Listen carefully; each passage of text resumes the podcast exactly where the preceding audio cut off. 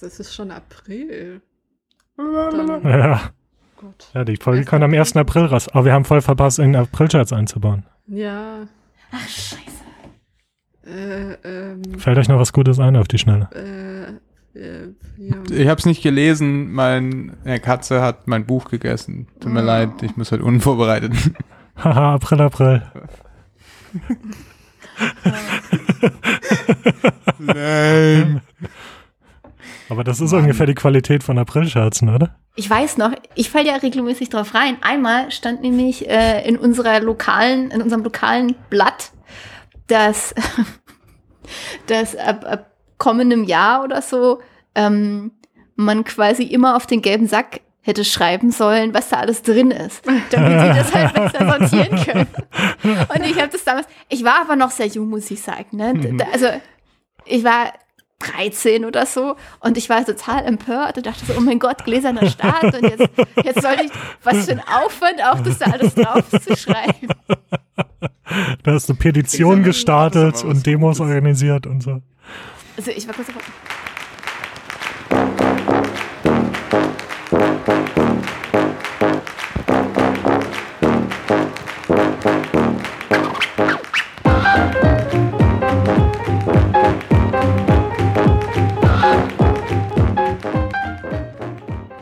Hallo und herzlich willkommen zu Einbeutelbücher, dem Buchclub-Podcast. Wir sind Anna? Peter?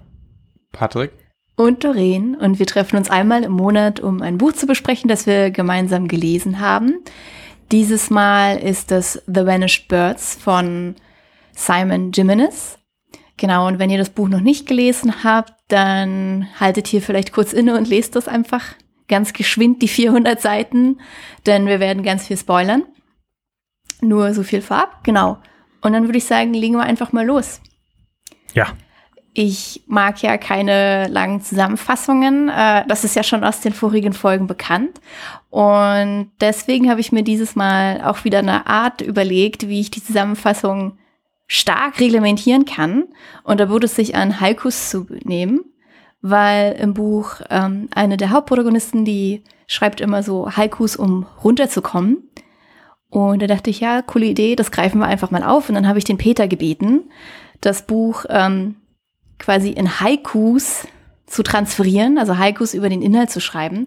Und es ist in drei Teile geteilt, deswegen drei Haikus. Und da würde ich sagen, Peter, leg doch einfach mal los. Also wir haben sie noch nicht gehört. Ich bin ganz, ganz gespannt.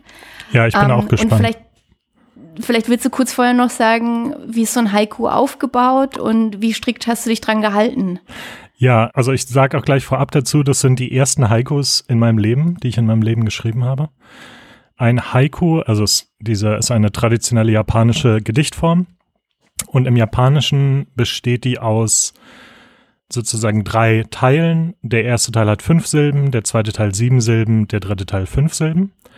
Äh, wobei Silben auch das falsche Wort ist, habe ich jetzt gelernt. Es sind eigentlich Mohren.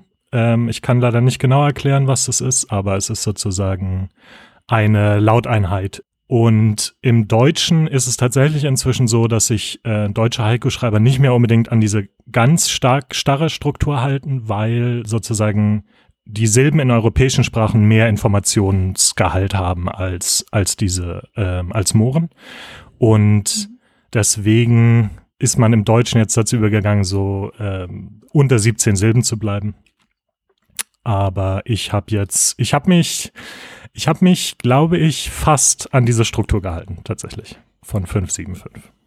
Es ist natürlich auch was anderes, ein Buch zusammenzufassen in Haikus, als äh, das als, als Haiku nur an sich zu schreiben. Äh, Aber wir okay. sind ja hier auch sehr unkonventionell beim Podcast. Das ist unser Ding. Ja, ich bin sehr gespannt. Deswegen- Ich bin, ich bin schon ganz aufgeregt. Äh, genau, ich würde einfach mal anfangen. Der erste Teil. Ein zeitloses Schiff und ein Kind aus den Sternen. Die Reise beginnt. Uh, Finde ich, finde ich sehr, sehr schön. Sehr poetisch. Teil 2.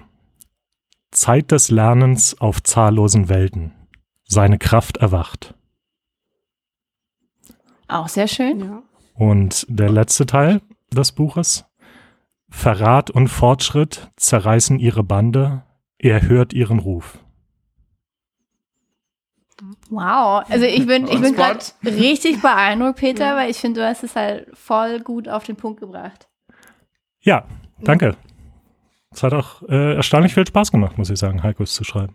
Es war eine neue Ich Erfahrung. denke, wir, wir machen das jetzt immer so. Wir werden von nun an jedes Buch in Haikus zusammenfassen ähm, und dann quasi somit auch unser eigenes Stück Literatur äh, quasi abliefern. Und ja, also wie, wir hatten vorher noch überlegt, ne, kann man dieses Buch überhaupt in so kurzen, knappen Haikus zusammenfassen? Ich habe das Gefühl, er hat es schon echt gut auf den Punkt gebracht. Ist euch jetzt noch was, ähm, Patrick und Anna, äh, ist euch da, also habt ihr das Gefühl, dass da noch jetzt irgendwas fehlt, wo ihr denkt, das müsste noch rein? Ich meine, vielleicht noch ein bisschen mehr den Bezug auf Nia und ähm, Famiko. Aber grundsätzlich finde ich, er hat das ganz gut auf den Punkt gebracht. Es fehlen natürlich sehr viele Details ne? und sehr viele Ja. Figuren. Sag mal noch mal die letzte Zeile von deinem ersten Haiku. Äh, Teil 1, die letzte Zeile ist, die Reise beginnt. Die Reise beginnt. Und ähm, genau, deswegen beginnen wir jetzt mit dem Podcast, glaube ich. Und das, das erste Kapitel. Das erste Kapitel ist ja wie so eine eigene Kurzgeschichte in sich. Der Autor Simon Jimenez hat auch gesagt, dass er damit gestartet hat. Ähm, auch interessant, er hat ja vorher nur Kurzgeschichten geschrieben. Das ist sein erstes, sein erster Roman, den er geschrieben hat. Und so hat er auch die erste, das erste Kapitel als Kurzgeschichte geschrieben. Und hat quasi gesagt, das ist so ein bisschen so die, das, das, das Grundgerüst, ne, der Ausgangspunkt von allem. Und da wollte ich euch jetzt mal fragen, meint ihr, dass da nicht eigentlich schon alle Themen so drin sind, die auch später im Laufe des Romans einfach noch ausgearbeitet werden? Und hätte man es nicht dabei eigentlich auch belassen können? Also, Das, ja. meinst du jetzt das erste Kapitel? Genau, oder das ist das erste Teil? Kapitel.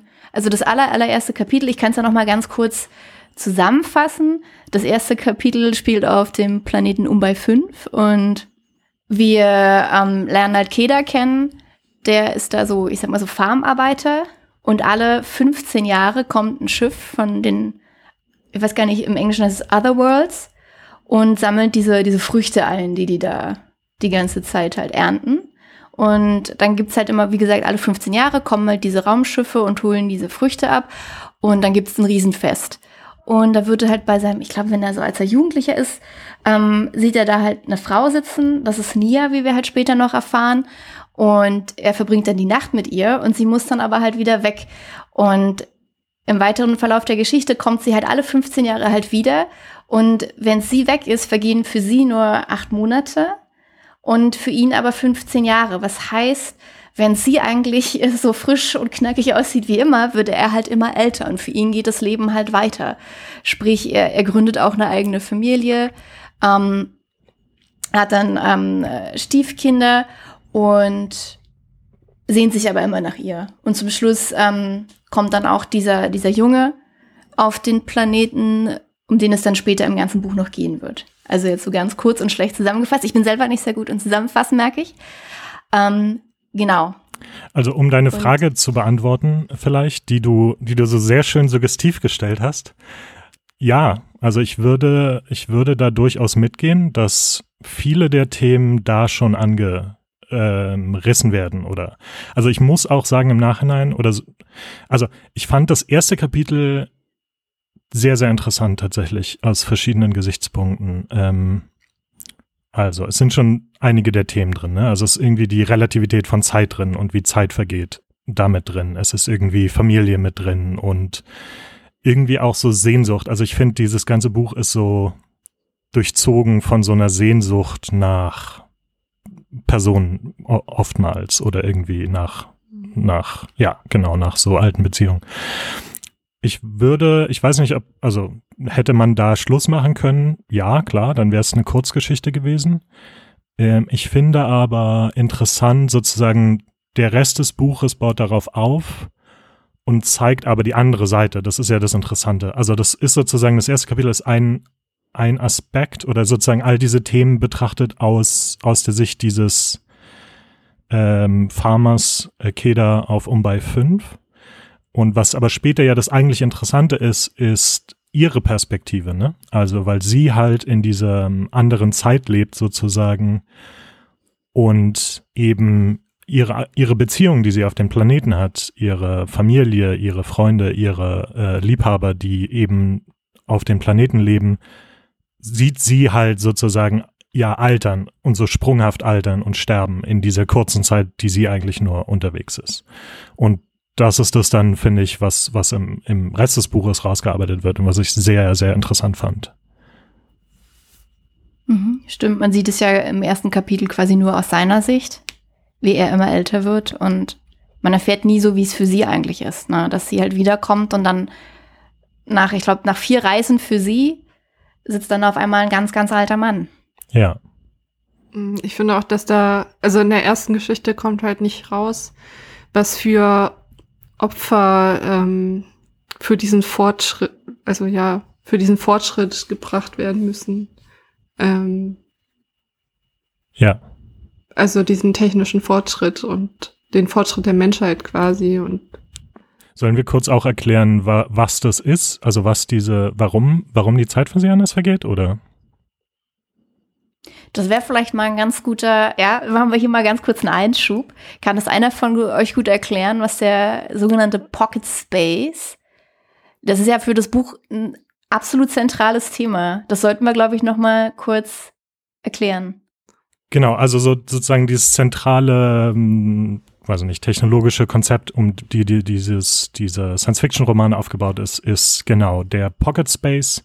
Also irgendwann wurde die Technologie entwickelt, Raumschiffe sozusagen in eine andere Dimension zu falten. Also es wird nie im Detail erklärt, aber sozusagen die, die sozusagen gehen in eine andere Dimension, in der sie sich äh, sehr viel schneller fortbewegen können, sozusagen. Und ähm, was ich sehr interessant fand, weil es ja auch physikalisch einigermaßen fundiert ist, äh, sozusagen, also Zeit ist relativ äh, und sozusagen, es kommt darauf an, welches Bezugssystem ich habe und wenn ich mich sozusagen verglichen mit den Leuten auf diesem Planeten um bei fünf zum Beispiel schneller bewege, vergeht die Zeit für mich langsamer als für die Leute auf diesem Planeten. Und das ist sozusagen dieser Effekt. Also es gibt diese Technologie, mit der ich sehr schnell irgendwie äh, große Distanzen äh, zurücklegen kann. Und aber sozusagen für mich vergeht die Zeit als Reisender langsamer als für äh, Leute, die äh, nicht mit dieser Geschwindigkeit reisen. Darum dauert diese Reise für sie vier Monate. Also ein Weg dauert vier Monate, hin und zurück acht Monate, aber auf dem Planeten vergehen 15 Jahre. Äh, und das ist sozusagen ein zentrales Thema dieses Buchs, die zentrale Technologie. Und ich finde es sehr, sehr interessant, wie dieses Buch halt tatsächlich die, die Konsequenzen davon untersucht und, und hervorarbeitet. Also es war, fand ich, fand ich sehr interessant. Weiß nicht, ob ich das schon mal in, in einem anderen Science-Fiction-Roman äh, so hatte. Ich möchte auch ganz kurz mal sagen, ich fand auch formal deswegen das, das erste Kapitel mega cool, weil es auch diese Relativität hatte. Also das erste Kapitel dieses Buches beschreibt ein komplettes Leben eines Menschen, während es dann in den anderen Teilen, also es wechselt auch in, auch die, auch die Geschichte, auch die erzählte Zeit sozusagen, wechselt immer total. Das erste Kapitel ist wie gesagt ein komplettes Menschenleben. Dann ist irgendwie, das zweite Kapitel ist nur diese viermonatige Reise zurück und so und es, und es, es schwankt auch total und das fand ich, fand ich sehr interessant, fand ich sehr cool. Anna ist stehen geblieben bei den technologischen Fortschritten, die halt möglich sind durch diesen Pocket Space. Die werden später im Buch nochmal, also ausführlicher, also im ersten Kapitel kommen sie noch nicht so ganz raus, wie du schon richtig meintest. Sie werden halt später nochmal genauer beschrieben, was das alles für Auswirkungen hat. Genau, ist noch was? Ja, und dann halt einfach diese Sache, dass sie diesen Jungen, der irgendwie diese Fähigkeit besitzt, noch schneller sich von Ort zu Ort zu bewegen, quasi opfern oder naja, irgendwas. Also die experimentieren mit ihm da rum, um, um diese Kraft irgendwie zu nutzen. Und dadurch entsteht halt dann nochmal so, ein- so ein Techno technologischer Sprung, würde ich sagen. Ähm, ja, Der, der vor allem auf auch wirklich jetzt sehr Ausbeutung. ja, Was sie halt dann vom, von Planeten erst machen, wird dann halt Mhm. nochmal wirklich, also vorher leiden auch schon Individuen, aber da sieht man es halt nochmal ganz deutlich. ja. Genau. Stimmt, das klingt da noch nicht ganz so doll an. Ja. Und das ist halt irgendwie ein interessanter Aspekt so. Aber das ist eine, eine Frage, die, die können wir uns ähm, später stellen. Die würde ich mal zurückstellen an dieser Stelle. Es ist definitiv eine, eine spannende Frage. Ähm, jetzt nochmal zum ersten Kapitel. Patrick, wie sieht's für dich aus? Ne, wie gesagt, der Autor Simon Jimenez, für ihn ist es, äh, ich glaube, er nennt das auch Emotional Spine. Das Buch ist äh, quasi sein, sein erstes Kapitel. Hätte man es dabei belassen können? Ist da eigentlich schon alles drin? Nee, also auf, auf keinen Fall, weil es halt vom der Erzählstil im ersten, der ersten, natürlich im ersten Kapitel ist halt, weil es so, so kurz ist, sehr viel geraffter. Es ist sehr viel indirekter als die Sachen danach, die dann wirklich das ausbauen, was da mit den Leuten passiert. Obendrein ist es auch nur eine Liebesbeziehung, also in Anführungsstrichen nur, während es nachher ja nicht um eine Liebesbeziehung, sondern eher eine Familienbeziehung geht. Oder auch um, es gibt auch noch andere Liebesbeziehungen, die da eine Rolle spielen, aber das zentrale Ding ist diese Familienbeziehung. Ähm, ja, also ich, ich gebe euch schon recht, es ist wie so eine Art Ouvertüre. Es, es hat einmal diesen, es macht einmal so ein, so ein So ein Knall, das Thema, hm? so ein Knall am Anfang. Naja, das, ja, ja, das auch, genau. Und das ganze Thema wird einmal schon so durchgearbeitet, ähm, weil es ja eben auch von Anfang der ganzen Sache bis am Ende zum, zur Trennung, zur endgültigen und zum Tod kommt, weil sie das alles schon drin. Und wie du, wie Peter ja schon meinte, ähm, das ist auch die einzige Geschichte, die ja in Echtzeit aus der Person ohne Sprünge erzählt wird. Alle anderen Geschichten danach sind immer Geschichten, wo Leute in der Zeit springen. Und das ist ausnahmsweise mal ein Charakter, der nicht springt. Ähm. Ja, ist ja auch interessant, ne? weil der ist ja, Keda ist ja quasi Bauer und später wird er dann Gouverneur von diesem Ort. Aber an sich ist er ein ganz ein Farmer, ne? Ähm, die haben, so wie es auch klingt, gar nicht diese Technologie auf seinem Planeten. Ähm, der könnte gar nicht springen, wenn er wollte. Ja, also es klingt so ein bisschen so, als wären die so ein bisschen, ja, unterdrückt und es hört sich halt so ein bisschen wie Kolonialisierung an. Also wie das halt dargestellt wird, ist halt, es gibt sozusagen diese, diese Alliance, also diese sozusagen Allianz im Weltraum, wie das, wie das gerne in Science Fiction passiert. Sozusagen, und es gibt die, die Stadtplaneten und es gibt sozusagen diese Resource Worlds, werden die genannt im Buch, ne? Also wie das Farmland quasi. Also es sind irgendwie Planeten, die, die dafür da sind, dass da R Rohstoffe angebaut werden und die dann abgeholt werden, ja. Die aber, also ich hatte auch nicht den Eindruck, dass es gleichberechtigt ist. Es kommt auch nie so zum Anfang zur Sprache, ne? Also ob die Leute, die auf Umbay 5 leben, wie glücklich die sind mit dieser Beziehung.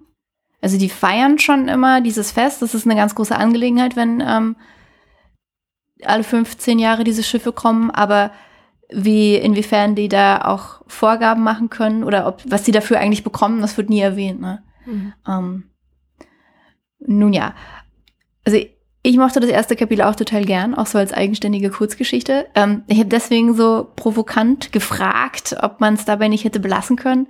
Weil ich denke irgendwie schon. Also schon, das war eigenständig, wäre es halt auch eine echt schöne Kurzgeschichte gewesen. Ähm, Ich glaube, die ist auch eigenständig erschienen. echt? Ich meine, dass die Geschichte vorher erschienen wäre in irgendeiner Sammlung. Ah, okay. Das, Aber ich bin mir nicht ganz sicher. Okay. Ähm, genau, also als eigenständige Kurzgeschichte funktioniert die auch echt sehr gut. Und ich finde vor allem, ähm, weil du ja gerade meintest, da ist zum Beispiel ähm, diese, diese Familiengeschichte ist da nicht drin. Da würde ich widersprechen, weil da ist definitiv auch Familie drin und vor allem auch Freundschaft, weil der Junge, der halt später im Verlauf des Romans ja noch eine sehr, sehr wichtige Rolle spielen wird, der taucht ja dort auch schon auf. Also er, also es ist so, als ob er vom Himmel halt gefallen ist. Ähm, liegt er dann da eines Tages ähm, quasi in dieser, dieser Farmstadt und der Hauptprotagonist dieser Kurzgeschichte Keda nimmt ihn ja dann auf und man hat auch so das Gefühl, dass er nicht so ganz, also irgendwie weiß er, dass der halt wieder zurück muss und dass er ihn abgeben muss, aber gleichzeitig entwickelt sich ja auch so eine Beziehung zu ihm. Und ähm, was auch schon ähm, auftaucht, ist Musik. Ich finde, Musik ähm, zieht sich auch die ganze Zeit durch den Roman. Ne? Also auch da fängt es schon an, dass ähm, Keda ihm beibringt, auf äh, so einer Flöte zu spielen. Und die ähm, Farmer, die singen halt auch immer sehr viel. Die haben halt auch so ein, so ein Lied, was die immer singen, wenn die halt abends nach Hause kommen. Mhm. Ja, also ich fand das erste Kapitel sehr schön, auch sehr traurig, ähm, weil ich diese Vorstellung sehr traurig fand, ähm, dass Keda immer älter wird und Nia alle 15 Jahre wiederkommt und halt sieht, wie er immer älter wird und dabei ist es für sie nur so eine kurze Zeit und dann ist das Leben schon wieder vorbei. Mhm. Ähm, ja, hat mir sehr gut gefallen. Aber darf ich nochmal fragen, also wenn du sagst, man hätte da Schluss machen können, heißt es nicht, dass du findest, dass der Rest des Buches nicht noch was da hinzufügt. Also ich kann ja auch sagen, äh, hätte man eigentlich Schluss machen können, weil jetzt der Rest des Buches hat nicht mehr so viel Neues hinzugefügt. Würdest du das sagen oder würdest du einfach sagen, das erste ist schon sehr cool als eigenständiges? Ich würde sagen, das erste ist schon sehr cool als eigenständiges Ding einfach. Ja. Also okay. natürlich, der, der, der restliche Teil, der fügt halt nochmal, der arbeitet Themen halt einfach aus. Also diese Ausbeutung, dann natürlich die, die Beziehung, die wir gerade schon hatten, das, oder halt wirklich diese, ähm, diese Zeitdifferenzen. Das wird natürlich alles nochmal viel weiter ausgebaut. Ähm, und ich würde auch nicht sagen, dass es überflüssig ist, überhaupt nicht. Ich fand das auch sehr gut. Aber ich finde, das hätte auch eine echt eigenständige, schöne Kurzgeschichte sein können. Dafür funktioniert die auch sehr, sehr gut. So, was ich sehr praktisch fand, der Simon Jimenez, der hat eine eigene Website. Und auf seiner Website hat er ein äh, Book Club Kit veröffentlicht. Das habe ich mir natürlich angeguckt und dachte so, großartig, brauche ich mir gar keine Fragen mehr zu überlegen. Ähm, deswegen, ich habe da auch drei Fragen gefunden, die mir sehr gut gefallen haben, die ich euch unbedingt stellen möchte.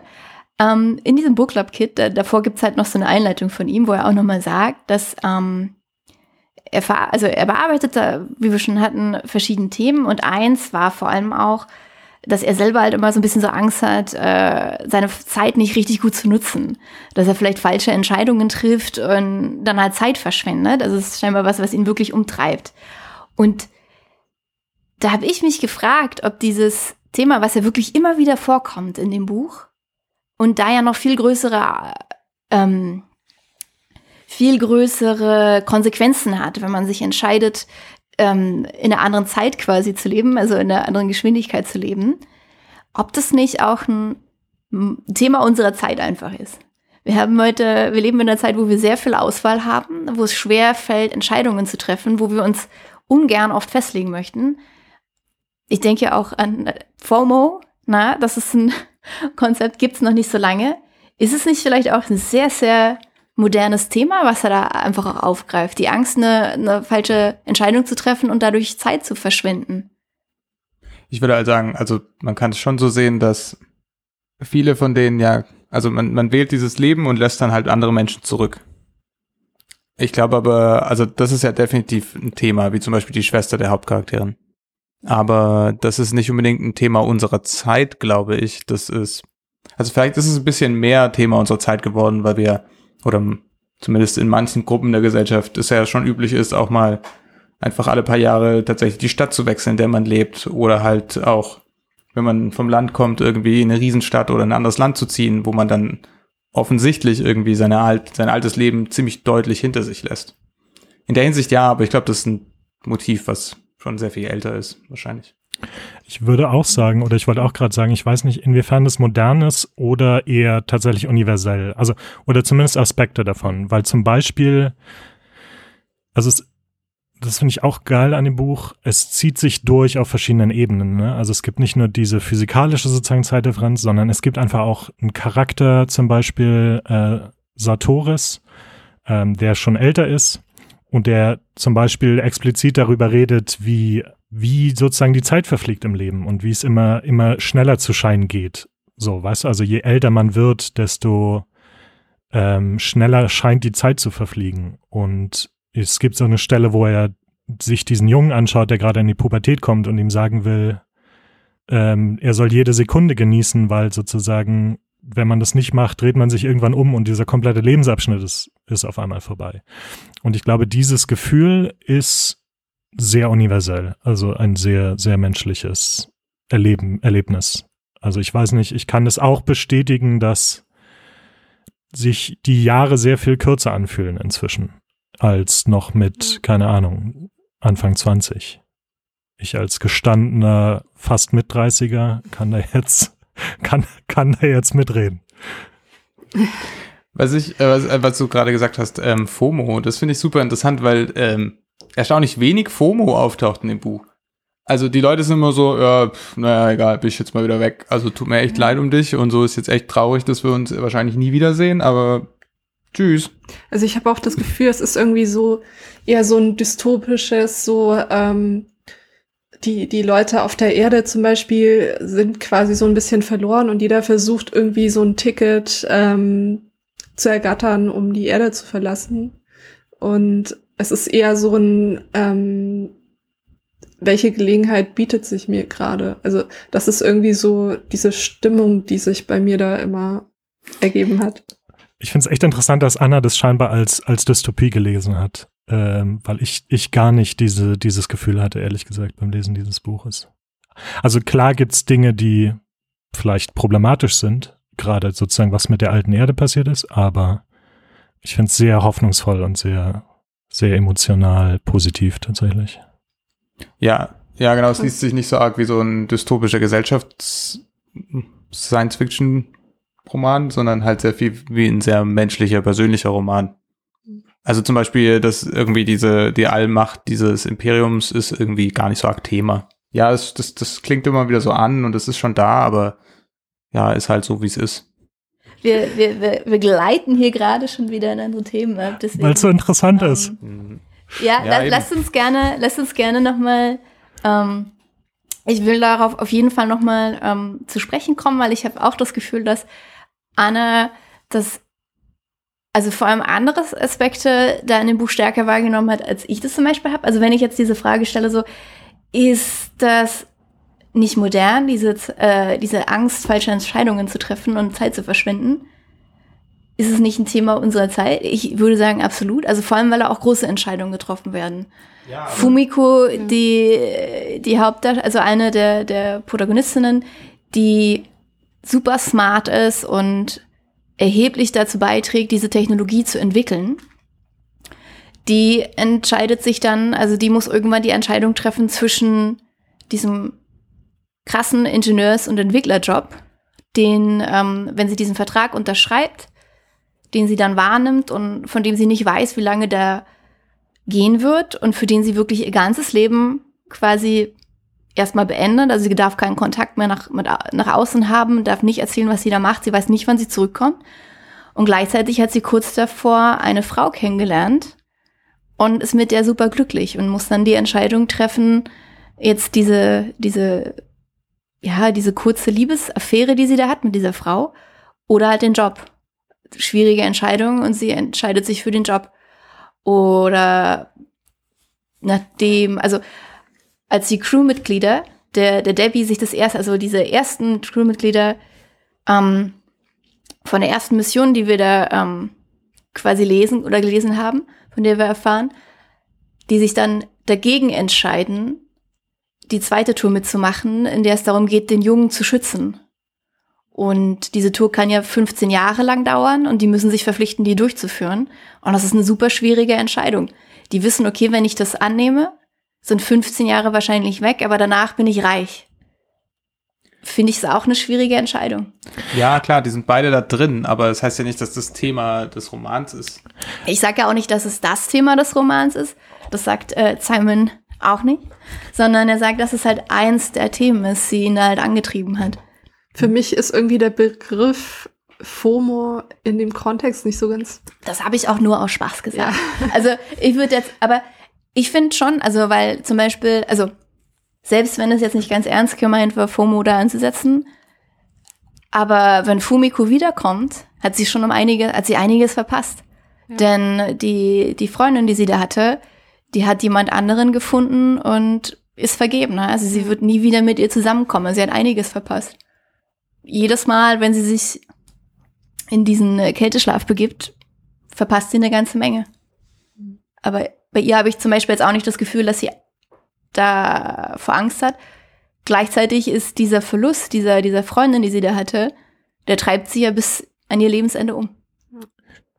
Warum ich nicht genau weiß, ob ich da mitgehen würde, dass es modern ist, ist, also wie gesagt, also du hast FOMO nur aus Spaß gesagt, aber mh, ich glaube, FOMO, da schwingt auch so ein bisschen mit, sich nicht zu en entscheiden zu können, oder? Also es ist so dieses Überwältigtsein von den äh, Optionen und man weiß jetzt, man hat die eine Entscheidung getroffen und weiß nicht, ob das die richtige war.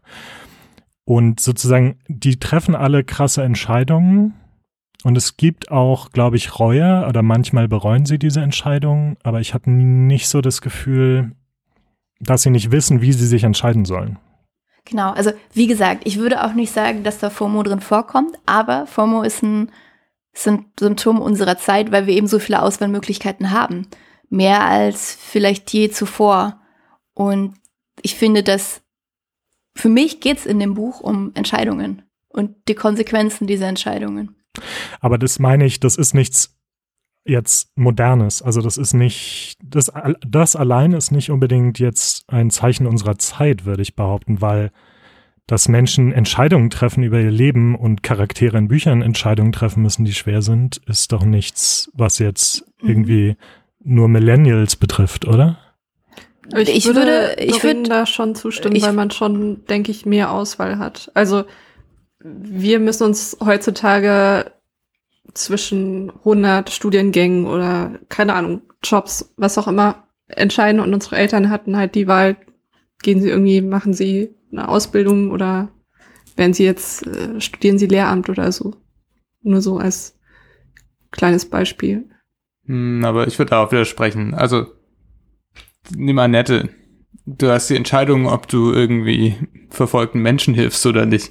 Ich meine, und da reden wir von vor 70, 80 Jahren. Also in der Hinsicht ist es wirklich nicht, die, vielleicht haben wir mehr Entscheidungen zu treffen, aber die Entscheidungen sind teilweise vielleicht auch einfach trivialer geworden. Ja. Also von dem her würde ich auch eher Peter zustimmen, dass das in dem Buch nicht besonders drin steckt, Okay, was, was mich denn jetzt interessieren würde, weil ihr meintet, dass ähm, dieses, also von, also für mich ist, wie gesagt, ähm, was so, also als ich das Buch gelesen habe, war Entscheidungen zu treffen und halt auch diese Krux mit der Zeit, also gefühlt schon, dass das, was am meisten bei mir Anklang gefunden hat.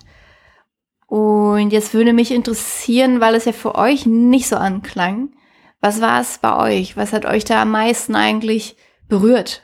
Also da waren ja auf jeden Fall, da ist viel drin in dem Buch. Aber was war es, wenn nicht die Entscheidungen? Was ist es für euch? Weil ich glaube, für Anna war es viel dieses Fortschritts-, Globalisierungs- und Ausbeutungsding? Mm, nee, würde ich gar nicht sagen. Also irgendwie so generell fand ich das Buch total melancholisch. Also das kann natürlich auch dran liegen, dass ich es nicht gelesen habe, sondern das Hörbuch gehört habe. Und das, also das kann natürlich an der Erzählerin gelegen haben, aber ich fand es total melancholisch. Und was war die Frage nochmal? Also welches von diesen vielen Themen, die dort drin, also es gibt ja viele verschiedene. Also was Themen, mich am meisten berührt hat. Ja, oder? oder was für dich vielleicht so vorgestochen hat. Mm, ich würde sagen, vielleicht Verlust und Freundschaft und Liebe. Halt irgendwie so, am Ende ist den meisten Leuten dann doch so die Verbindung zu anderen Menschen am wichtigsten oder beschäftigt sie dann am, am meisten. Und wenn du jetzt sagst Verlust, was meinst du damit?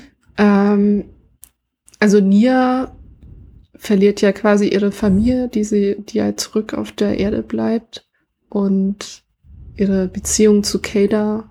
Und es wurde auch so angedeutet, dass, dass es schon mehrere Kadas vor ihm gab. Dann ist sie auch irgendwann, dann merkt sie irgendwann, dass sie jetzt auch schon zu alt ist, um, also sie wird dann plötzlich nicht mehr als attraktiv wahrgenommen und dann wird ihr so ein bisschen bewusst, dass jetzt auch kein neuer Mann mehr kommen wird. Das fand ich auch so ein bisschen traurig und melancholisch. Ja, und ich meine, sie verliert ja auch den Jungen und den sucht sie dann auch den Rest ihres Lebens. Ja, insofern würde ich sagen, dass Verlust irgendwie schon so ein zentrales Thema für mich war. Ja. Also ich würde sagen, zum einen, was wir jetzt schon häufig hatten, die Wahrnehmung von Zeit und sozusagen und wie die Zeit eines Lebens vergeht.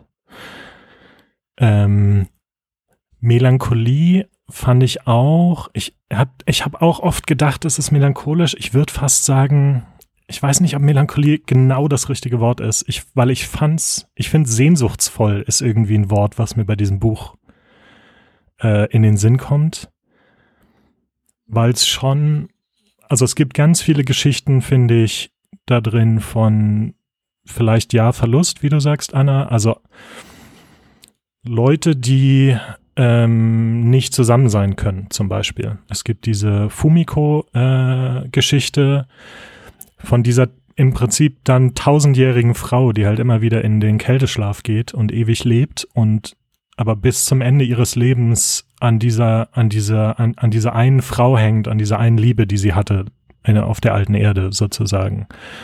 Ähm, Genau, es gibt dann irgendwie die Geschichte von der Schwester von, von Nia und so weiter. Aber es ist auch nicht so wirklich traurig, fände ich, dieses Buch. Also es hat sehr viel, es ist fast nicht mal bittersüß, also es ist irgendwie fast mehr süß als bittersüß. Also es ist eine ganz komische, ich fand es eine ganz interessante Stimmung tatsächlich.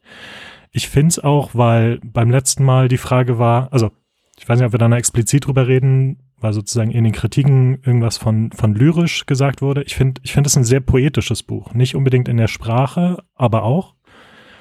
Ist jetzt nicht lyrisch im Sinne, wie Annette lyrisch war, aber ich fand die Bilder unheimlich poetisch manchmal und ich fand die, fand die zum Beispiel, was du auch meintest, dass Musik eine große Rolle spielt in diesem Buch, fand ich auch, ist mir auch aufgefallen. Ähm, und sozusagen die Kraft der Musik und sozusagen dieser Junge entdeckt seine Kraft, äh, die er hat, sozusagen endlos weit zu springen in, in unter einer Sekunde.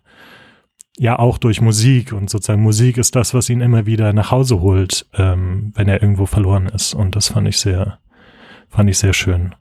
Äh, und ich glaube, um ich glaube, genau, also Zeit und äh, Familie tatsächlich auch ist, glaube ich, ein sehr, sehr wichtiges Thema in diesem Buch. Und nicht nur sozusagen die biologische Familie, sondern die Familie, die man sich sucht und wo man sich zu Hause fühlt. Ich würde da vielleicht sogar noch einen Schritt weiter gehen und sagen, dass es, also so das Kernthema ist halt, wie die Menschen die eigentliche Umgebung definieren. Es ist gar nicht so arg die Zeit oder der Raum, in dem man ist, sondern die Welt, wie man sie erlebt und erfährt, ist definiert durch die Menschen, die einem wichtig sind. Und selbst wenn die nicht da sind, definieren die halt weiterhin irgendwie das Leben. Und also das äh, am Anfang hat man ja auch viel dieses Thema, ob das Schiffen zu Hause ist oder nicht. Und das löst sich ja dann irgendwie so ein bisschen für sie zum Beispiel auf, weil sie ja dann auch in anderen Schiffen und so weiter halt weiterhin dieses Zuhause hat, im Gedanken mit dem Jungen. Also der Junge und sie zusammen sind halt immer noch ein Zuhause, auch wenn sie räumlich nicht zusammen sind, wenn sie irgendwie über Jahrzehnte hinweg getrennt sind sogar, aber es definiert halt einfach ihre komplette Erfahrung ihres Lebens. Dem Moment. Okay, also wir sind eigentlich dann doch von diesem Potpourri aus spannenden Themen. Also bei jedem doch vielleicht noch ein bisschen was mehr, mehr angeklungen. Ist auch ganz interessant, ne? Also wieder jeder für sich so ein bisschen was was anderes reinliest oder rausnimmt. Ist ein sehr, sehr reichhaltiges Buch einfach. Ja, da ist, da ist wirklich viel drin und auch mehr, glaube ich, als ich realisiert habe beim Lesen. Genau, dann, dann lass uns doch mal zu, zu der Frage zurückkommen, die Anna zum Anfang ähm, gestellt hat, die in die Runde geworfen hat. Da ging es um, um Fortschritt und den Preis, den das Individuum dafür zahlen muss. Und ich glaube, du hast darauf angespielt, dass der Junge, der Aro, der diese Arrow. Ja, Arrow. Ah, okay. Ich habe den, ich habe es immer als Aro gelesen, aber Arrow. Ich bin ja über, über das Hörbuch. Warte mal, aber so ergibt es auch Sinn. Ja. Er, er, sucht seinen Namen raus, weil er Sachen nachspricht, ohne dass er versteht, was es ist und den, den, den Laut nachbildet. Und Arrow ein Pfeil. Ah. Oder? Ja. Ah, wow. Es gibt, ja, es gibt vor allem ein Zitat relativ am Ende. Warte, ich habe das hier. ähm, wo er das letzte Mal springt, wo er das letzte Mal zu ihr springt. Das ist ja das Ende des Buchs, dass sie ihn wieder, dass er wieder da rauskommt. Ähm, Das habe ich nicht Und- so ganz. Und da geht's, da geht's halt darum, dass er aufwacht und äh, springt und da steht sozusagen the bow of him drawn, the arrow let loose through the stars. Also eher, eher als Pfeil, der durch die, der durch die Sterne fliegt oder durchs Universum fliegt. Stimmt, ist mir auch nicht aufgefallen. Es hat so lange gedauert, aber Krass. gut, dass du das Hörbuch gehört hast. Schreibt man das nicht? Also ich weiß ja nicht, wie Nein, nein. Nee. Du Ganz anders. im äh, Im Buch, A-H-R-O. genau.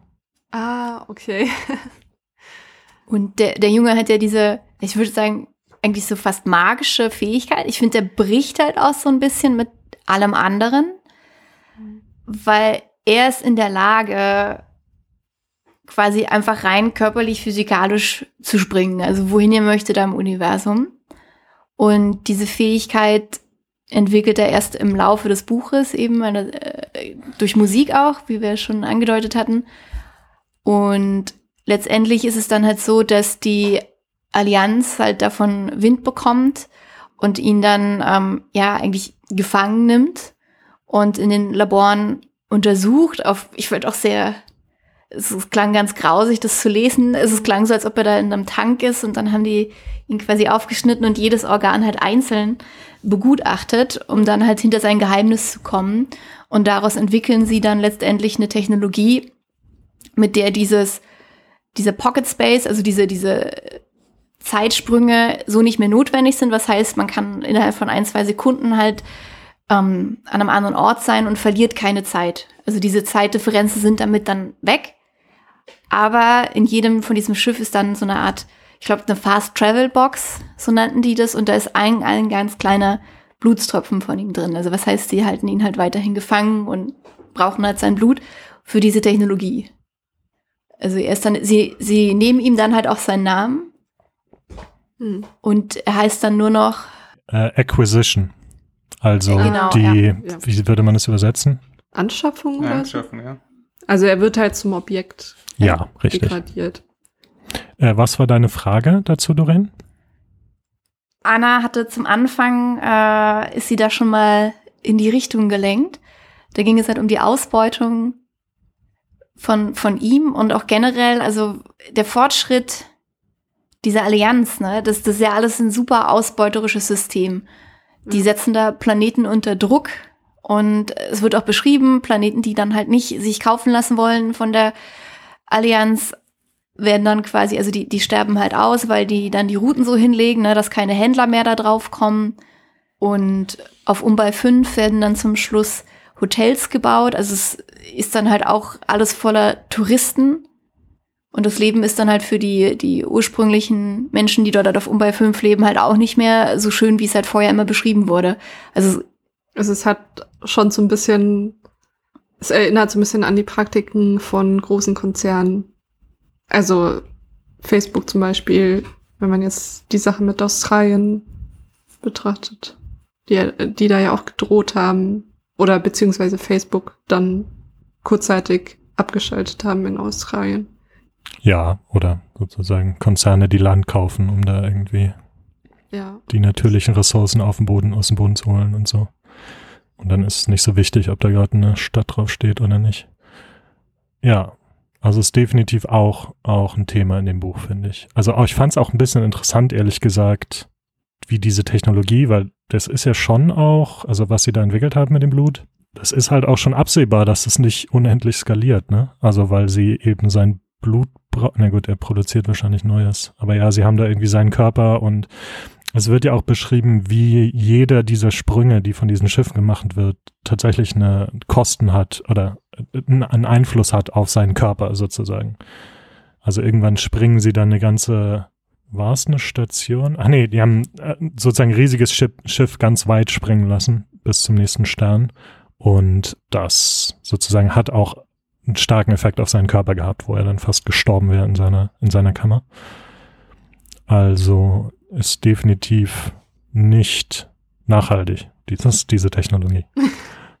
Kann man so sagen, glaube ich. Ich fand einen Aspekt übrigens auch interessant, der jetzt nicht unbedingt was mit Nachhaltigkeit zu tun hat, aber sozusagen, weil das alles durch ihn gehen muss, kann es nicht parallel passieren. so wird es beschrieben, sondern ein Schiff fragt sozusagen an, dass es sprengen will und dann muss das sozusagen nacheinander passieren. Und dann äh, entsteht sozusagen die Situation, dass so viele Sprünge passieren, dass sie das nicht mehr, dass es nicht mehr schnell geht und man teilweise stundenlang warten muss, bis der Stro Sprung passiert.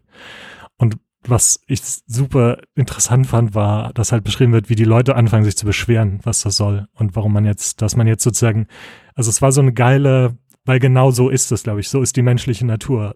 Irgendwie eine, eine Reise, die vorher nicht möglich war oder Monate oder Jahre gedauert hätte, dauert jetzt halt eine sechs Stunden, weil ich so lange warten muss, aber es sind immer noch sechs Stunden statt sechs Jahre und trotzdem fängt man aber an, sich zu beschweren, weil man das sozusagen den, den höheren Standard auf einmal gewöhnt war. Das fand ich ziemlich lustig. Ich, ich fand das Witzige, ähm, diese Reisen haben ja manchmal halt auch nur zwei Wochen gedauert durch den Pocket Space. Und dann ja. wurde aber beschrieben, dass sie dann halt irgendwie einen Monat oder so auf diesen Termin warten mussten. Ja. Letztendlich hat es dann halt vielleicht, also bis später angekommen, obwohl die Reise halt nur zwei Sekunden gedauert hat. Ja.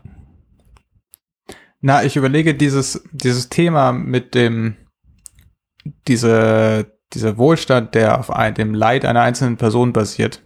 Ähm, da gibt's eine Kurzgeschichte von Ursula Le Guin dazu. Ich habe den Titel, doch, ich habe ihn auch auf Englisch mittlerweile da.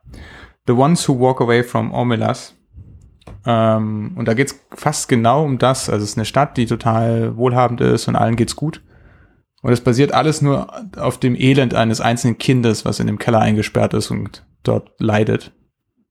Und das ist so ähnlich, finde ich, weil es diese Frage halt aufwirft, ist es wirklich eine reine und gute Situation, wenn das auf dem Leid einer einzelnen Person so basiert? Was natürlich spannend ist, weil unsere Welt halt so aufgestellt ist, dass es momentan auf dem Leid sehr vieler Menschen basiert. Ähm, das heißt, wir sind noch ganz weit weg davon, die Frage zu stellen, wenn nur noch eine übrig wäre, wäre das denn dann immer noch ein Problem? Aber naja. Ja. Ich kann da auch nicht viel dazu sagen tatsächlich, irgendwie, weil ich, ich krieg meinen Kopf nicht so richtig um dieses Problem herum gewickelt. Ähm, verdammt. Also du meinst. Das ist Englisch gewesen. Also du. Du meinst um die Frage, ob es das wert wäre, eine Person zu opfern, um diesen Fortschritt zu erkaufen? Oder welches Problem meinst du? Genau, genau. Okay. Also irgendwie klar, auf der einen Seite würde man sagen, nee, das geht natürlich moralisch nicht. Und ähm, eigentlich willst du dich, also zum Beispiel in diesem, in der Kurzgeschichte von Ursula Guin ist es halt, dass es manche Leute gibt, die aus dieser Stadt auswandern, obwohl es ihnen so gut geht dort. Nämlich immer dann, wenn die Leute davon erfahren. Und manche halten das eben nicht aus, diesen Gedanken, dass mhm. ihr Wohlstand darauf basiert und dann wenden sich davon ab. Und ja, irgendwie das ergibt natürlich so gesehen Sinn, aber wie gesagt, das ist ja heutzutage jetzt nicht gerade anders. Und deshalb, ich, es fällt mir total schwer, das äh, einzuordnen. Also natürlich äh, lebt man hier das Leid und findet es voll nicht okay, was da passiert mit dem Jungen, aber ja. Ich finde, ich finde es auch eher eine abstrakte moralische Frage weil wir, genau, ja. weil die Situation halt einigermaßen konstruiert ist, sozusagen. Ja. ja. Aber trotzdem irgendwie interessant. Ich könnte die aber jetzt auch nicht beantworten mit Ja oder Nein, ehrlich gesagt. Eben. Ist halt einfach so ein klassisches Dilemma. Ja. ja. Was war die Frage eigentlich nochmal? Ähm. wow, ich habe die Frage völlig vergessen. Wir hatten halt ganz am Anfang mal angesetzt, da ging es halt eben um dieses Ausbeutungsthema. Ja, stimmt. Und dass das ja eigentlich der ganze Fortschritt dort nur auf Ausbeutung basiert. Ah, ja doch. Und ja nicht nur auf diese Einzelausbeutung von Arrow, sondern auch auf der Ausbeutung der ganzen anderen Planeten, die halt unter Druck, äh, unter Druck gesetzt werden. Also in der Hinsicht ist das fast schon ein Zurückgehen irgendwie in mittelalterliche Strukturen. Ne? Wir haben da irgendwie so die Stadt, Stadtplaneten, Städte und dann haben wir, wie Peter so schon meinte, schon irgendwie das Land da drumherum, was irgendwie ausgebeutet wird. Und dann gibt's halt irgendwie dieses, die Armee tatsächlich, die diese Stadtplaneten vorhalten, die dann auch relativ brutal vorgehen teilweise. Das ist spannend eigentlich, oder? Dass die Zukunft der Menschheit im äh, Mittelalter liegt. Das, Struktur, ja. das ist super interessant. Ähm, ich habe mal auf der Republika einen Vortrag gehalten und da ging es um die Darstellung, äh, nicht auf Oh Gott, ähm, wo kommt das jetzt her? Das ist Wunschdenken. Nein, ich habe ich hab leider nur einen Vortrag gehört, aber das war auch sehr gut. ähm, und da ging es um Darstellung in der Zukunft. Also, dass wenn man so Bilder sieht, zum Beispiel von ah, dem Haus der Zukunft zum Beispiel, was halt ganz viele tolle äh, Geräte mal hat, die, die einfach die ganze Arbeit für dich erleben, dass dann Bilder oder auch die, die Geschichten, Storytelling darum immer so ist, dass es eigentlich gleichzeitig sehr ja altbackene Rollenbilder zum Beispiel bedient. Also dass wenn es darum geht, wie modern das Haus ist, dann siehst du da halt eine Frau lässig gelehnt an die Küchentheke, deren Arbeit jetzt gemacht wird. Also was heißt, wir haben äh, ein modernes Bild na, des Hauses zum Beispiel, so sieht es in der Zukunft aus, und erklären das aber mit einem eher überholten Gesellschaftsbild. Also das ist so ein Motiv, was sich da immer wieder durch solche Darstellungen halt zumindest in der Werbung oder halt so in den Medien halt zieht. Mhm. Und deswegen finde ich diesen Punkt ganz interessant. Und das ist eine gute Überleitung zur der Book Club Kit Question Nummer 5. Und der Autor fragt, also der hat dieses Book Club Kit, glaube ich, selbst geschrieben. Also hoffe ich zumindest. Vielleicht hat er auch angestellt, aber das glaube ich nicht. Also wahrscheinlich hat er es selber geschrieben und dann die Frage gestellt, es werden ja verschiedene Jahrtausende quasi in der Zukunft beschrieben. Und die Frage ist, wie realistisch haltet ihr das? Ne? Das ist natürlich alles Spekulation, aber könnte das so sein?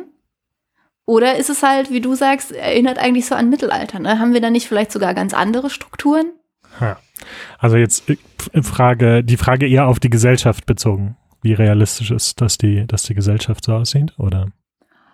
Alles. Alles. Ich würde es offen halten. Das ist das, was haben wir für Technologien? Also wenn wir mal rumspielen können, ist das denkbar? Also gut, mit dem Jungen weiß nicht, aber wie sieht es gesellschaftlich aus? Weil was man halt sagen muss, was ja auch sehr positiv in dem Buch auffällt, dass die Geschlechter gleichberechtigt sind. Ne? Die sind, ja. die Frauen sind stark und das Buch ist auch, also ne, das gibt halt, was ich auch sehr schön fand, ähm, auch ähm, ja, also zumindest, man, also man weiß es nicht, aber Nia ist, glaube ich, schon. Nee, nee, Fumiko ist wahrscheinlich lesbisch, Arrow möglicherweise schwul. Das fand ich halt sehr, sehr schön, ne? dass es halt nicht immer nur dieses, diese hetero ähm, normativen Beziehungen sind im Buch, die da beschrieben werden. Würde ich nachher gerne nochmal gesondert, glaube ich, drüber reden, weil ich mir das auch positiv aufgefallen ist. Zumindest kurz. Ja. Ähm, ich meine, das ist jetzt natürlich auch wieder eine super hypothetische Frage, wie realistisch das ist. Ähm, der, der Autor will es wissen. Ich fand es auch interessant. Ähm, ich fand's, wenn er es nicht mal weiß, wie soll ich das dann wissen? ähm, ich fand, fand tatsächlich auch interessant, ähm, es fühlte sich, weil du Mittelalter meintest, ich hatte auch so Assoziationen an äh, so die frühen Zeiten der, der Schifffahrt. So, also zum Beispiel diese Raumschiffe sind ja auch so beschrieben, dass sie, dass sie Segel haben, auf, mit denen sie auf diese in diesem Pocket Space rumsegeln und so. Also ich fand auch dieses Bild. Ähm, wie realistisch? Also ich finde, ich, irgendwie will ich das gern trennen. Also es gibt so ein paar Elemente, die ich super interessant finde, super interessante Gedanken und Beobachtungen, die da auftauchen. Also eins war diese Post-Vanity-Zeit, wo man irgendwie Designer-Babys äh, irgendwie erzeugt, die super schlau, aber halt äh, nicht hübsch sind. Das fand ich, äh, war eine interessante, das könnte ich mir schon vorstellen, dass es irgendwie eine, so eine Gegenbewegung mal geben könnte eine Zeit lang. Ähm, was die Gesellschaftsstrukturen angeht, würde ich sagen, das ist einfach auch, ist, das ist sehr klassisch und es ist, glaube ich, nicht vollständig durchdacht. Also eine, ein Imperium, was so, sich so schnell ausdehnt, und so eine große Oberfläche hat, würde so nicht funktionieren. Diese Randplaneten würden viel schneller sich selbst entwickeln und auseinanderfallen. Also, ich glaube, das ist einfach nicht Stärke dieses Buchs. Das ist einfach kein Buch über ein, ein, ein Imperium, was sich in, in, einem, in einer Galaxie ausbreitet. Und deshalb ist das halt auch nicht voll ausgearbeitet. Es nimmt halt so ein klassisches Thema. Einfach, genau. Äh, Firmen übernehmen, ähm, werden irgendwie, ersetzen die Regierung. Wir haben kommerzielle Ausbeutung und Unterdrückung. Das ist ja ein klassisches Thema von solchen Romanen. Also die, die Darstellung der Zukunft, würde ich sagen, ist eigentlich auch an sich nichts Neues, oder? Also es ist jetzt nicht, dass er da sich irgendwas ausgedacht hätte, was ich noch nirgends in Filmen oder Büchern zu dem Thema gesehen hätte. Also, ja. na, das, was du halt schon meintest, ne, Filme sind halt stark, dann auch dieses, dass man sein Aussehen genetisch, also auch schon vorher verändern kann. Dann haben wir diesen, diese Möglichkeit, sich einfrieren zu lassen. Und so, also Fumiko ist ja über tausende Jahre, weiß ich gar nicht, 2000 Jahre oder so, ähm, glaube ich min mindestens, oder? Überlebt sie ja da quasi, indem sie sich immer wieder einfrieren lässt. Und klar, und dann halt mit Raumschiffen überall hinzukommen. Das ist eigentlich was, das kennt man alles. Also da würde ich auch sagen, ist eigentlich nichts so Neues dabei, sondern die Stärke ist dann halt eher, für mich finde ich, was hat das für Konsequenzen einfach, diese, diese Zeitgeschichte oder wie leben die halt immer? Also ich habe mich auch kurz gefragt, hätte man das Buch vielleicht einfach auch in einem, hätte das auch in einem anderen Setting halt einfach spielen können? Hätte man das auch mit, weiß ich nicht, hätte man das auch quasi jetzt in unsere Zeit setzen können und die gleichen Fragen aufwerfen können? Also so an sich klar, aber ich glaube, dass diese, diese Möglichkeit, die sich durch diesen Pocket Space ergibt, natürlich viel, also daran kannst du ja Sachen viel ähm, drastischer einfach zeigen. Also eine Sache, ich weiß gar nicht, ob das als Zitat auftauchte oder nur so mitschwang bei manchen Entscheidungen von manchen Charakteren, die fand ich ziemlich interessant. Das war zum Beispiel so eine, genau, wie du gerade meinst, was daraus entsteht. Ähm, man hat so manchmal den Eindruck, dass die Leute sich nicht mehr kümmern so richtig. Also diese Struktur ist ja auch total festgefahren scheinbar. Ähm, da bewegt sich ja nicht viel über die Jahrhunderte hinweg. Man hatte so ein bisschen den Eindruck, ist ja nicht meine Zeit. Ich bin ja bald wieder weg. Was auch, also ich weiß nicht genau, ob ich richtig verstehe, was du meinst, aber ähm, was ich einen interessanten Aspekt fand, war, dass eine Konsequenz dieser Zeitdifferenzen ist, dass zum Beispiel Sprache kontrolliert wird. Und kontrolliert wird, dass sich diese Sprache nicht so sehr verändert, weil du sonst das Problem hättest, dass äh, sozusagen die, diese Reisenden nach 15, 30 Jahren zurückkommen und sozusagen die Kultur nicht mehr verstehen und, und diese, diese Sprache nicht mehr sprechen können und so. Und also das fand ich einen sehr interessanten Aspekt. Und ich weiß nicht, ob das in das reinspielt, was du gerade, was du gerade meintest. Naja, das ist das Gegenstück, glaube ich. Also was ich meine ist, wenn du sowieso in einem halben Jahr wieder weg bist und dann erst in 20 Jahren wieder aufpoppst, dann haben die Dinge, die du machst, keinen großen Effekt. Das ist nicht deine Zeit. Das ist so wie, das ist nicht mein Vorgarten. Ist egal, was hier passiert, ist egal, was, was kaputt geht oder was, was nicht funktioniert. Aber ich weiß nicht so genau, also das ist ja jetzt nicht das, oder zumindest so wie ich es im Film, äh, im Film verstanden habe, im Buch verstanden habe. Jetzt kommt raus, dass ich in Wirklichkeit die Netflix-Verfilmung gesehen habe. Äh, nee, existiert nicht. Es gibt eine Netflix-Verfilmung? Nein, existiert nicht. Noch nicht. ähm, ähm, was wollte ich gerade sagen? Warte. Ich habe nicht das Gefühl, dass es was ist, was weit verbreitet ist. Also es ist jetzt nicht so, dass jeder irgendwie ständig da rumspringt und äh, in diesem Pocket Space rumfliegt, sondern das sind halt entweder die sehr Reichen, wie Fumiko, die sich halt leisten kann, sich tausend, tausende von Jahren einfrieren zu lassen oder in diesem Pocket Space zu sein. Dann sind's ähm, halt die, diese Frachtkapitäne, die einfach das als Job haben sozusagen. Aber es gibt ja jetzt etliche Menschen, die irgendwie auf diesen Raumstationen leben, die, die sozusagen, bei denen es nicht so ist. Oder? Ja, fair. Nee, fair, hast recht. Würde Ja. ich auch sagen. Also ich Ja. würde sagen, dass es vor allem Fumiko ist, die eigentlich ja hauptsächlich, die, die lebt halt eigentlich für den Fortschritt, ne? Die, die will immer weiter, also, ne, die ist immer weiter dabei, irgendwie neue Sachen zu erforschen. Und man hat auch nicht den Eindruck, dass sie wirkliche Beziehungen zu anderen Menschen aufbaut. Ne? Dann hat sie immer diese Frauen, die so aussehen müssen wie die erste Freundin, die sie da ganz am Anfang hatte. Aber so, so wirkliche Beziehungen werden da nie erwähnt. Das war auch irgendwie herzzerreißend, oder? Also diese, genau, diese ganzen Frauen, die sie dann hat, die sich modifizieren lassen. Und irgendwann weiß sie auch selbst nicht mehr, warum sie das macht, ne? Also sie hat dann dieses Ja. Gefühl, die brauchen purpurne Augen und blonde Haare, aber sie erst ganz am Schluss kommt die Erinnerung wirklich zurück an diese, an diese Frau, ja. Hm. Also ganz herzzerreißend fand ich ja auch das Ende des Romans. Nia macht sich ja dann auf die, auf die Suche nach Arrow und sie hat halt rausgefunden, dass da irgendwie so eine Verbindung halt auch wieder mit Musik besteht, wenn sie auf diese Flöte halt spielt. Ähm, und begibt sich daraufhin mit Satoris auf die Suche. Sie holen sich dann halt so ein kleines Schiff, was auch so eine Fast Travel Box hat und regelmäßig spielt sie eben und irgendwie entsteht da eine Verbindung und dieses Schiff springt von alleine irgendwo hin und sie weiß eigentlich gar nicht, ist es jetzt Zufall, ne? Oder heißt es, dass er noch irgendwo lebt? Also, weil das weiß sie ja nicht. Sie weiß es nicht sicher.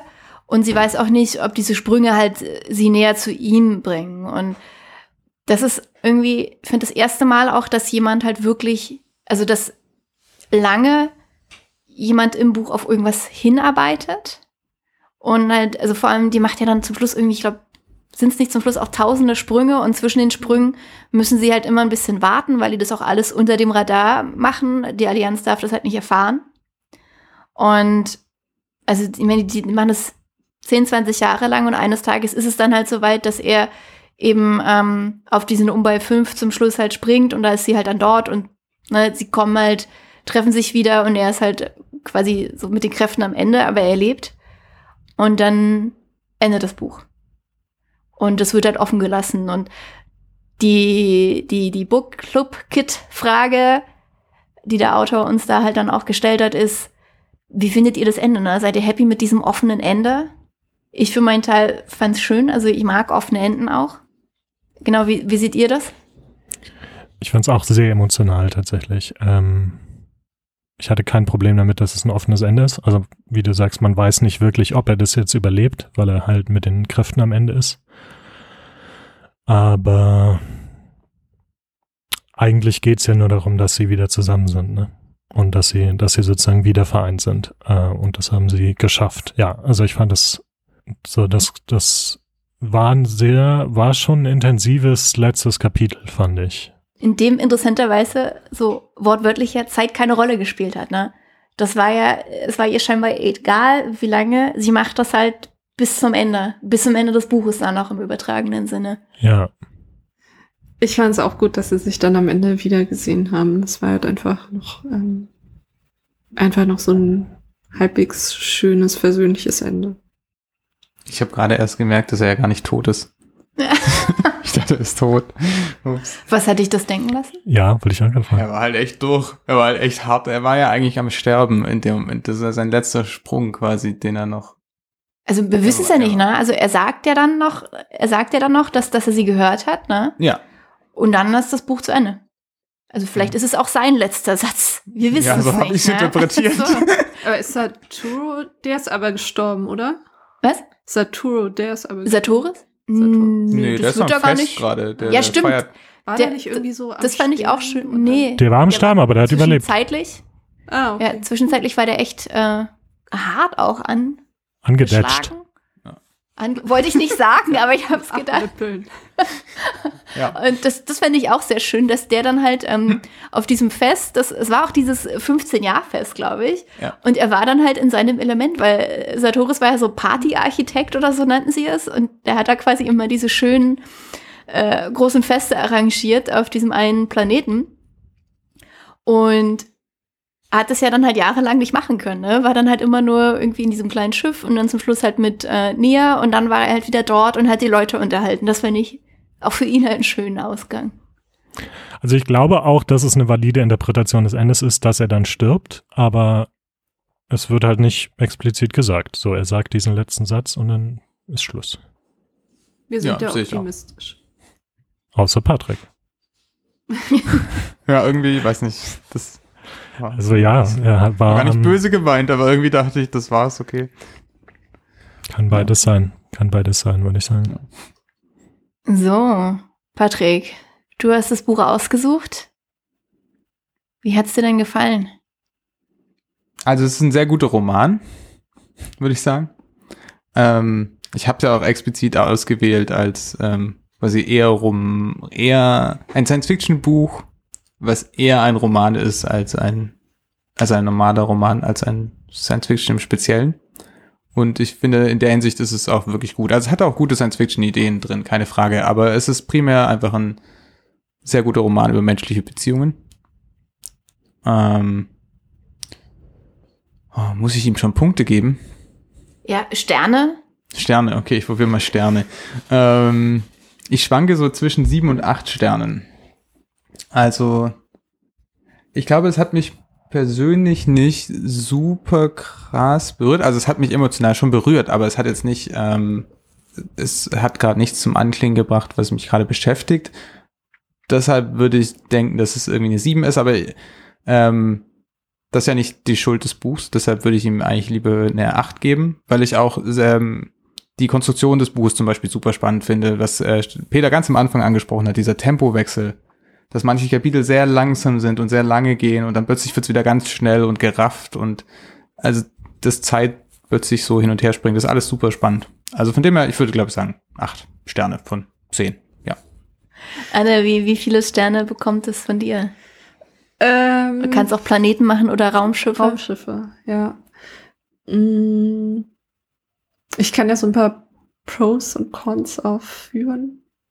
Äh, also ich fand's, ich fand die Stimmung irgendwie ähm, auf so eine melancholische Art und Weise schön. Also so ein bisschen, es ähm, hat mich irgendwie im ersten Kapitel fand ich die Stimmung irgendwie so Blade Runner mäßig so ein bisschen. Ähm, und ja, ich fand auch die Ideen interessant und halt, wie sich die Geschichten dieser Menschen so entwickelt haben. Ähm, ja, aber ich bin, also zwischendurch fand ich es ein bisschen langatmig. Also da, da hat es mir echt zu lange gedauert. Ähm, auch diese, wie die so lange mit dem Jungen da unterwegs waren. Und ich bin ja auch nicht so der Science-Fiction-Fan. Ja, so zusammengefasst will ich vielleicht äh, 6,5 Raumschiffe Von, von zehn. 10. Gott, die, die arme Besatzung von dem halben Raumschiff. Peter, wie viele, wie viele Planeten auf deiner Planetenskala bekommt das Buch von dir? Du weißt, dass ich, dass ich diese Skala nicht annehmen werde. also, ich fand's, ich fand's, ich war mir beim Lesen nicht sicher, wie ich dieses Buch finde, glaube ich, zu großen Teilen.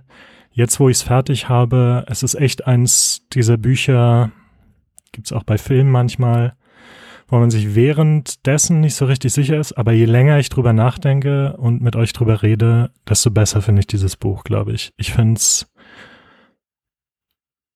auf eine auf, auf so eine interessante Weise sehr, sehr schön. Ähm, also das ist so ein bisschen die Stimmung, von der, von der Anna geredet hat, die melancholisch ist, aber nicht wirklich traurig. Ähm, das fand ich, weiß nicht, fand ich fand eine sehr coole Stimmung. Ich fand die äh, Idee super cool und super interessant, was er gemacht hat aus diesen Zeitdifferenzen. Ähm, das war was, was ich, was mir sehr gefallen hat, was ich so noch nicht gelesen habe. Nicht, dass ich mich erinnern könnte. Und es war einfach unheimlich viel drin in diesem Buch. Ähm, und es war emotional und schön und sowohl irgendwie Science Fiction als auch, ich fand, auch, es war auch irgendwie eine Coming-of-Age-Story für diesen Jungen und so. Also da war einfach sehr, sehr viel Cooles dabei. Und deswegen würde ich dem Buch auf einer Skala von langweilig bis hervorragend äh, ein wunderschön geben. Loving it. Ja, geschickt drum rumgeschlichen. Ja. Ich würde es auf jeden Ähm. Fall empfehlen. Also mir hat der, ah, also ich muss sagen, die, die, das erste Kapitel fand ich wirklich sehr gut, das hat mir sehr gefallen und wie Anna auch schon meinte, ich fand es teilweise, er hat es wirklich seine Längen gehabt. Ähm, insgesamt, also auch so im Nachhinein betrachtet, also hat es mir auch sehr gut gefallen, also viele spannende Themen und ich fand auch diese Möglichkeit der Zeitdifferenzen als so ein bisschen so Experimentierfeld so zu sehen, ne, wie, wie wäre das, wenn wir in unterschiedlichen Zeiten lesen, leben würden und was hätte das für Konsequenzen? Das hat mir auch sehr gut gefallen, aber ja, über diese Längen kann ich nicht so richtig gut hinwegsehen. Deswegen gibt das, äh, äh, ich sag mal, sieben von zehn Milky Ways auf der Milky Way Skala. Hm. Ja. So, was, was lesen wir dann beim nächsten Mal? Doreen. ja, genau. Als nächstes lesen wir Heartland von Benedict Wells, einem meiner Lieblingsautoren. Und ja, ich, ich bin gespannt, wie ihr das alle finden werdet, das Buch. Ja, wir auch. Ich, ich denke, ihr werdet das alle lieben. Wir werden es alle lieben. Ich bin gespannt. Zehn Sterne Buch. Das ist auf jeden Fall ein, Zehn-Sterne-Buch. Das klingt ja genau. fast, als hättest du es schon gelesen, Doreen.